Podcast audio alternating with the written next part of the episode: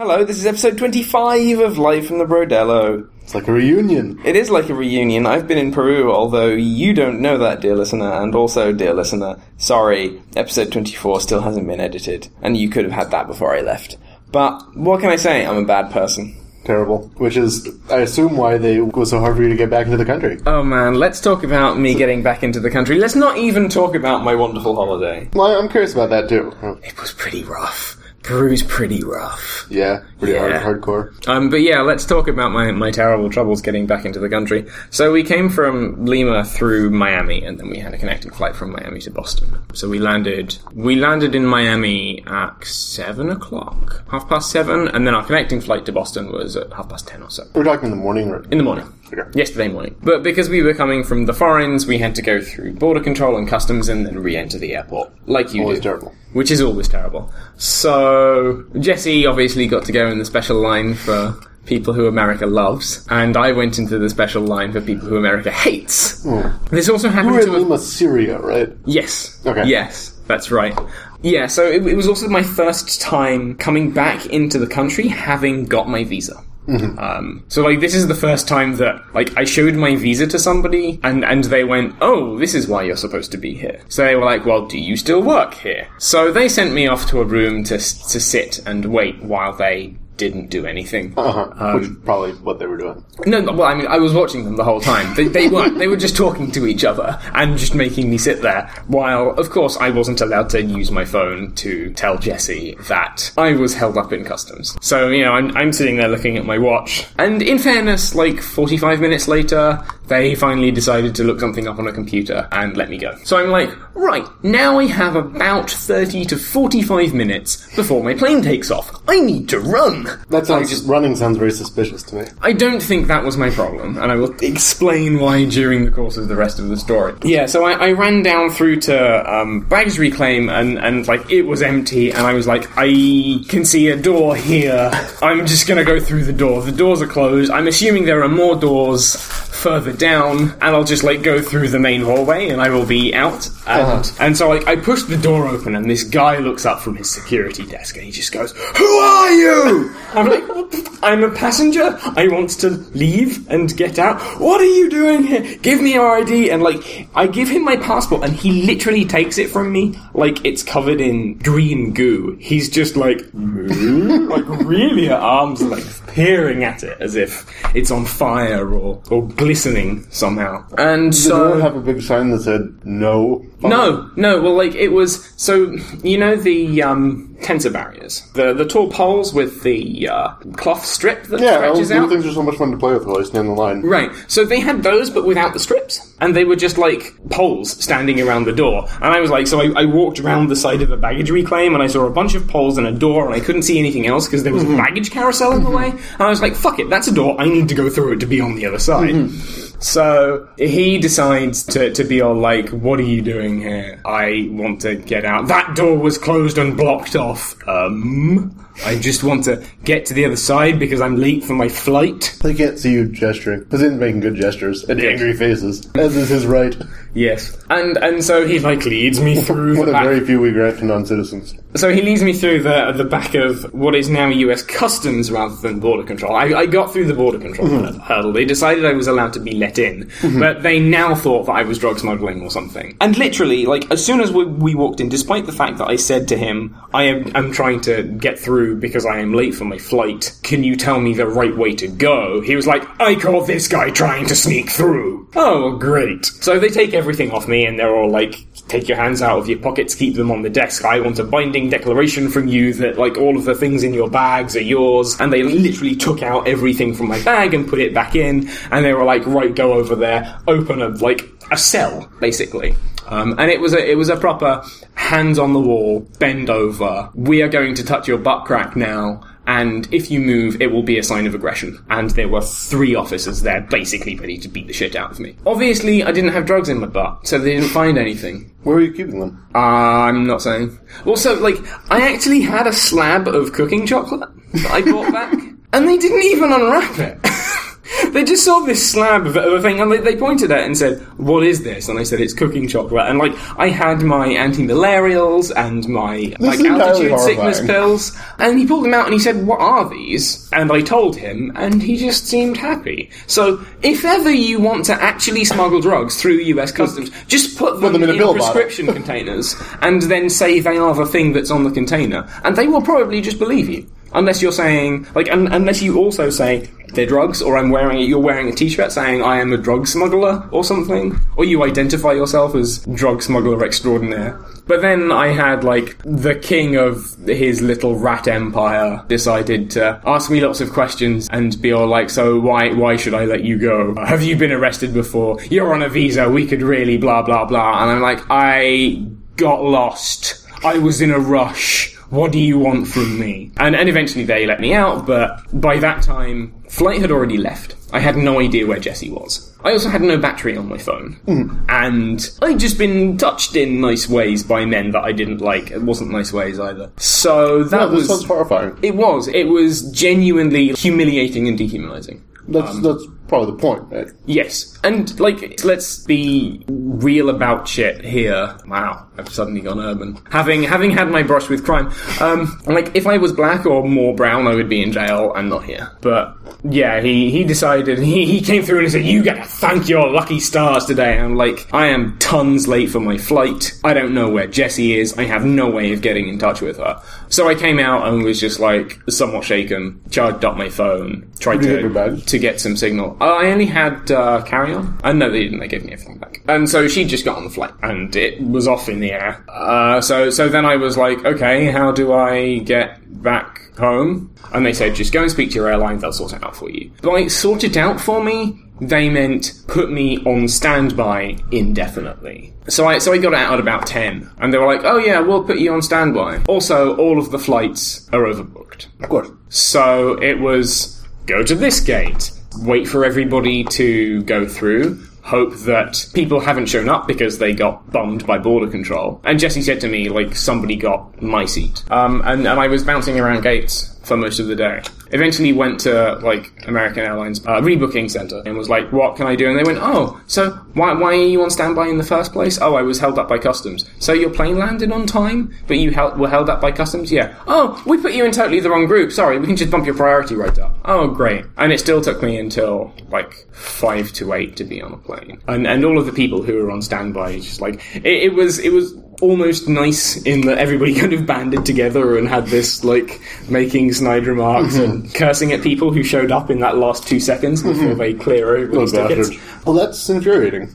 It was it was genuinely I'm sorry about that. It was genuinely probably the worst day of my life. It was like a horrible, horrible, awful experience. Yeah, yeah, I can imagine Um, being like thrown in a room by belligerent strangers and molested and threatened, threatened to be deported is not a great. So I totally so so I could have dealt with all of it had I been able to say right at the beginning to Jessi, I have been held up by customs. You should do this. And even if it was, go on the plane and I will catch up with you when I can. Or like just being able to say, here is the plan. How are the two of us going to find each other at the other end yeah, of this? instead of being like, oh, she's probably really worried that Yeah. I'm not there. Right. What if you what if you transmitted a, a message about how you were trying to escape from customs? Right. So yes. At least you can be glad that you're very safe in this country now, and no one no one foreign looking will get in without being humiliated. It was genuinely, genuinely awful, and and like the, all, all of us on standby were basically relying on someone else. Someone else the same thing. Yeah, yeah. Um, and I was like, this is a difficult situation because I'd really quite like to get home, but I wouldn't want to wish that on anyone. Like that was genuinely, genuinely awful, and yeah, so that was totally rubbish. Yeah, Um, that sounds that sounds and, terrible. and like I came, I came out of, of the whole thing and I was like, I just want to go home and cry for a little bit and be on my own. But then like ten hours of dicking around in airports, slowly getting like more and more stench cloud because I hadn't showered for days and I'd been in the jungle and was just like, I am the grossest human being alive. And and eventually got home late last night. I'm glad you got home instead of deported to some camp somewhere. Yeah, I mean, they're such tools that they just dick swing, and there's no way of telling like how malevolent they they actually feel like being, or if they're just being bad cops because they like power tripping. But he was like, we could arrest you. That would be really bad for your visa. You were trying to. I was like, not trying to do anything. Honest mistake. How many times do I have to say this? But but yeah, I mean, if they decided to be dicks about it, I could still be there now. So I got, I got, I did get confirmed on a flight back home, but it was like 7:55 p.m. the following day, i.e., today. So I could have been like overnight in the airport. But also because it wasn't the airline's fault. They, They didn't, didn't have to put me in a, in, in a hotel or give me any food. So I was like, so what am I supposed to do? And they said, mm. Luckily, I have a friend whose parents live in Miami. And, and so I was like, I'm stuck in Miami, this sucks. And she's like, wait a minute, I'm going to call my mum. And- and it's Did his like, mom bring you her- cookies? Her mum was, was like on standby to pick me up from the airport oh, that's and, nice. and take me home and, and give me a shower and, and a place to sleep.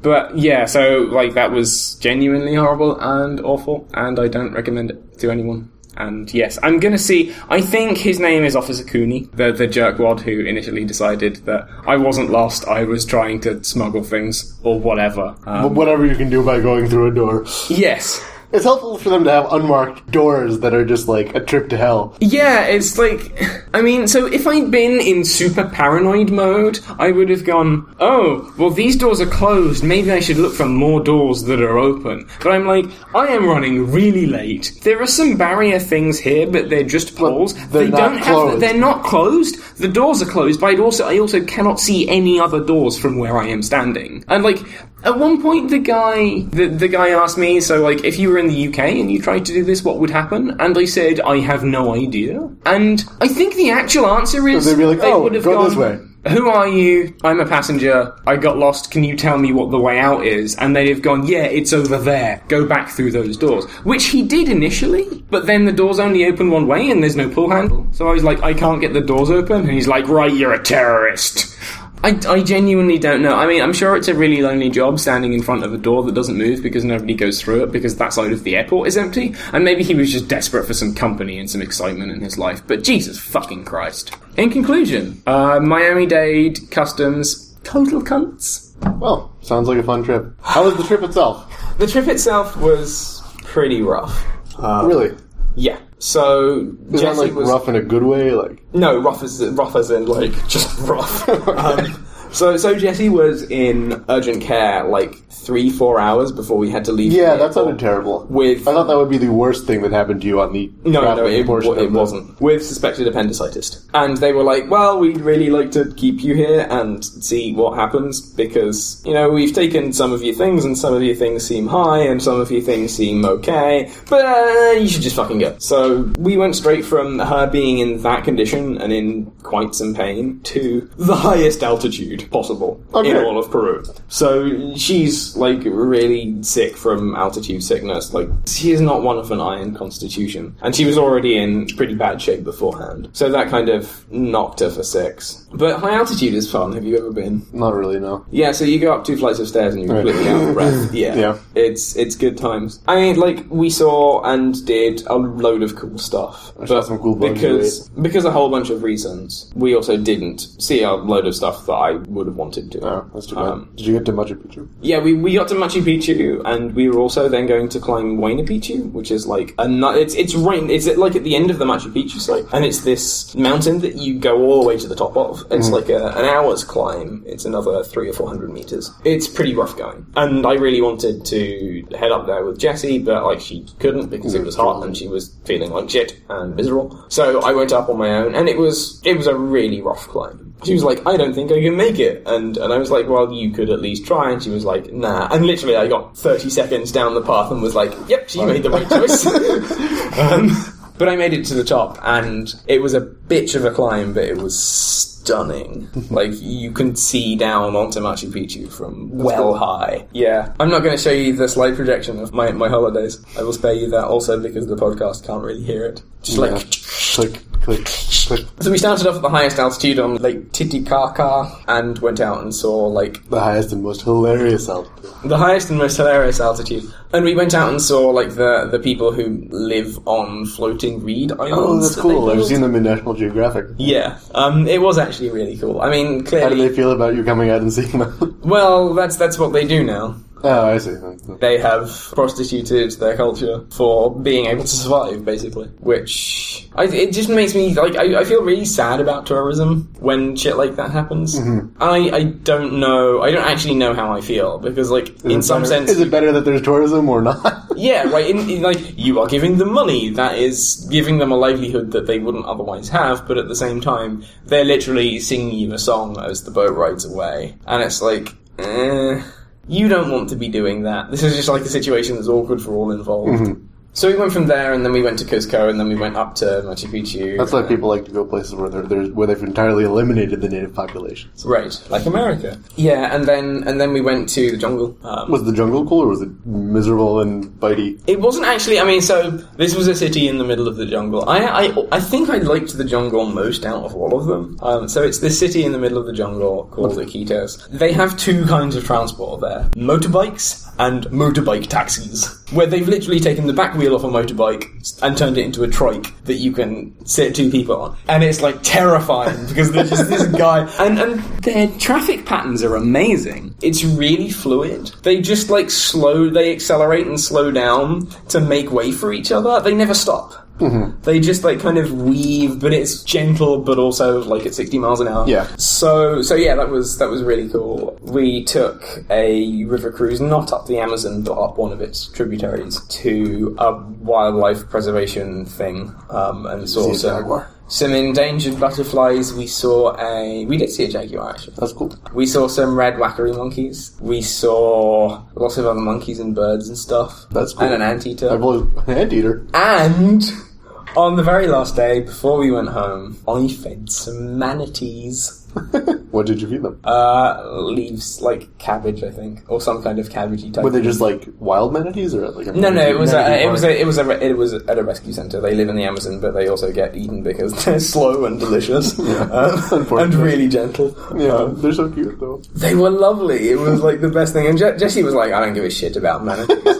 So I want to go and see the manatees. Look, I went with you to see the butterflies, and I don't give a shit about butterflies. Butterflies are way less cool than manatees. Right. Well, that, that sounds good. Yeah, yeah. So yeah, that was that was the the synopsis of the the holiday. Apart from apart from one exciting other thing. though. Yeah, we want to hear about the one exciting other thing. The one, the the one. Is it, is other- it the exciting thing that, that was previewed before in a secret podcast? yes, yes, it is. Okay, so Uh, our listeners will not have heard that. Yep, but we will. We can now release that podcast. So on the last evening that we had there, we went out to this like floating restaurant on the river, and they take you out on like a, a little traditional boat thing, and it's it's this really nice restaurant, and the food is delicious. But the whole thing was like this surreal farce. Je- Jessi ordered something that said steak and got a fish steak. My food came with a bug in it, like a big bug, like deliberately? no.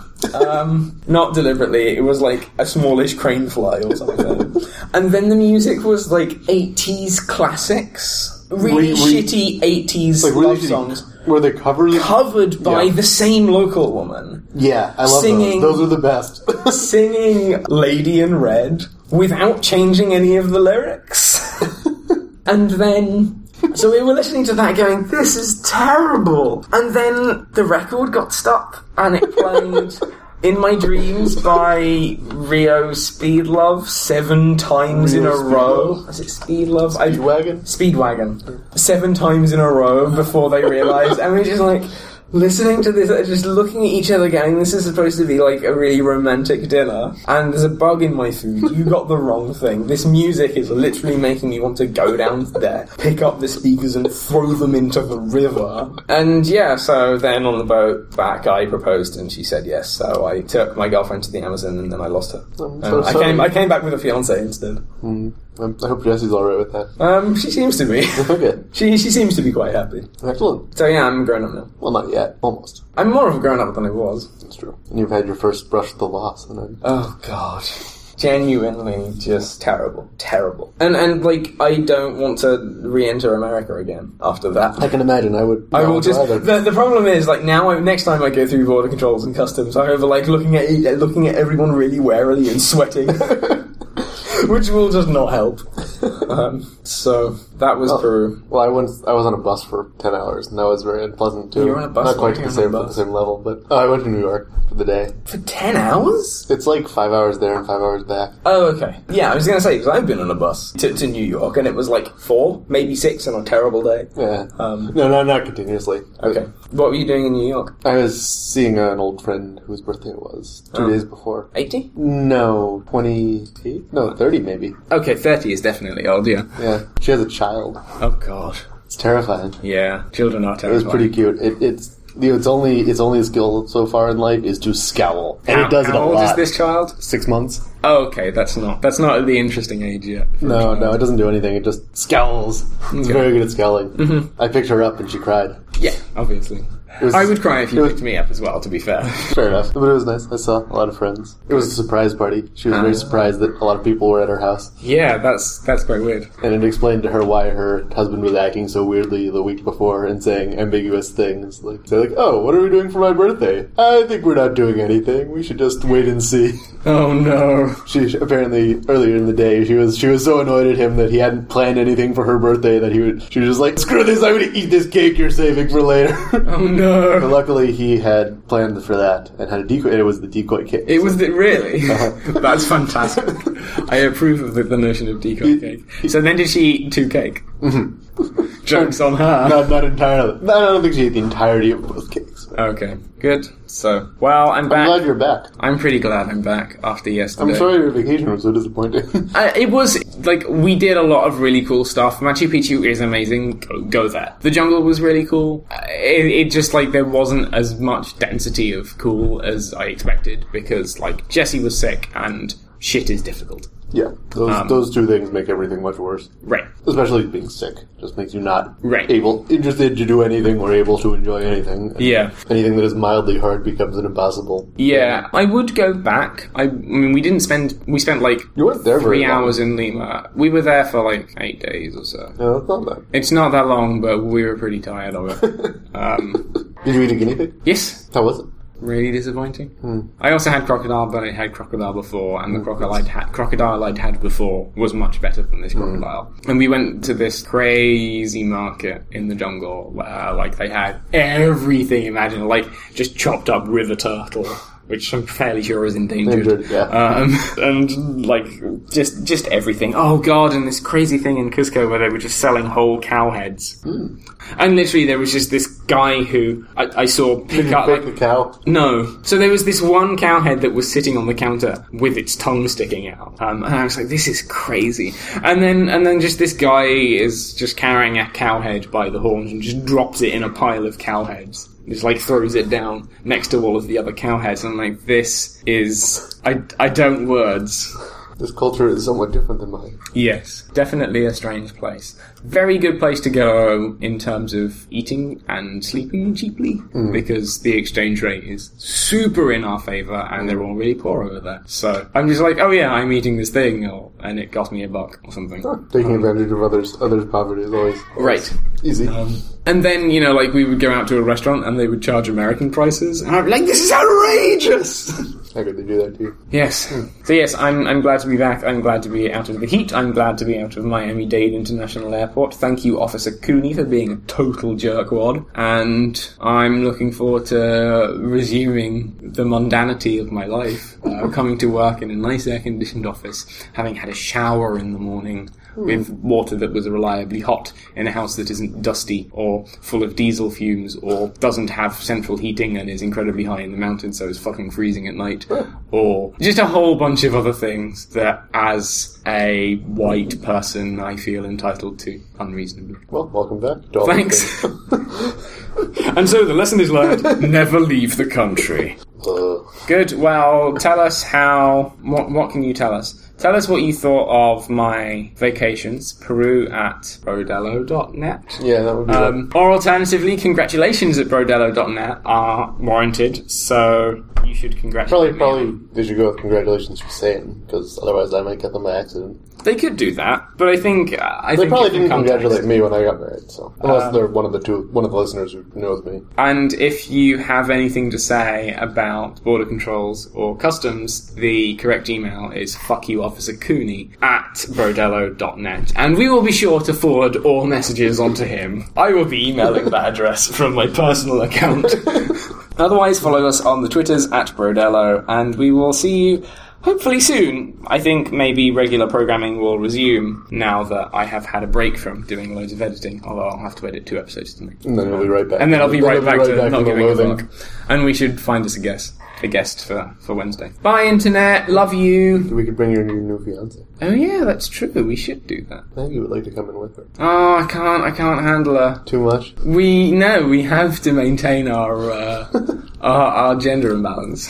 We can't have that many women in the room at once. That's too much like over- might equality. get overwhelmed. Yeah, they they might have voices that say things that. What if they disagree with us? What if they disagree with us? Well, it's our podcast, and we'll edit them to say that they do agree with us. That's true. Just like we do with all our other guests. Exactly. Goodbye.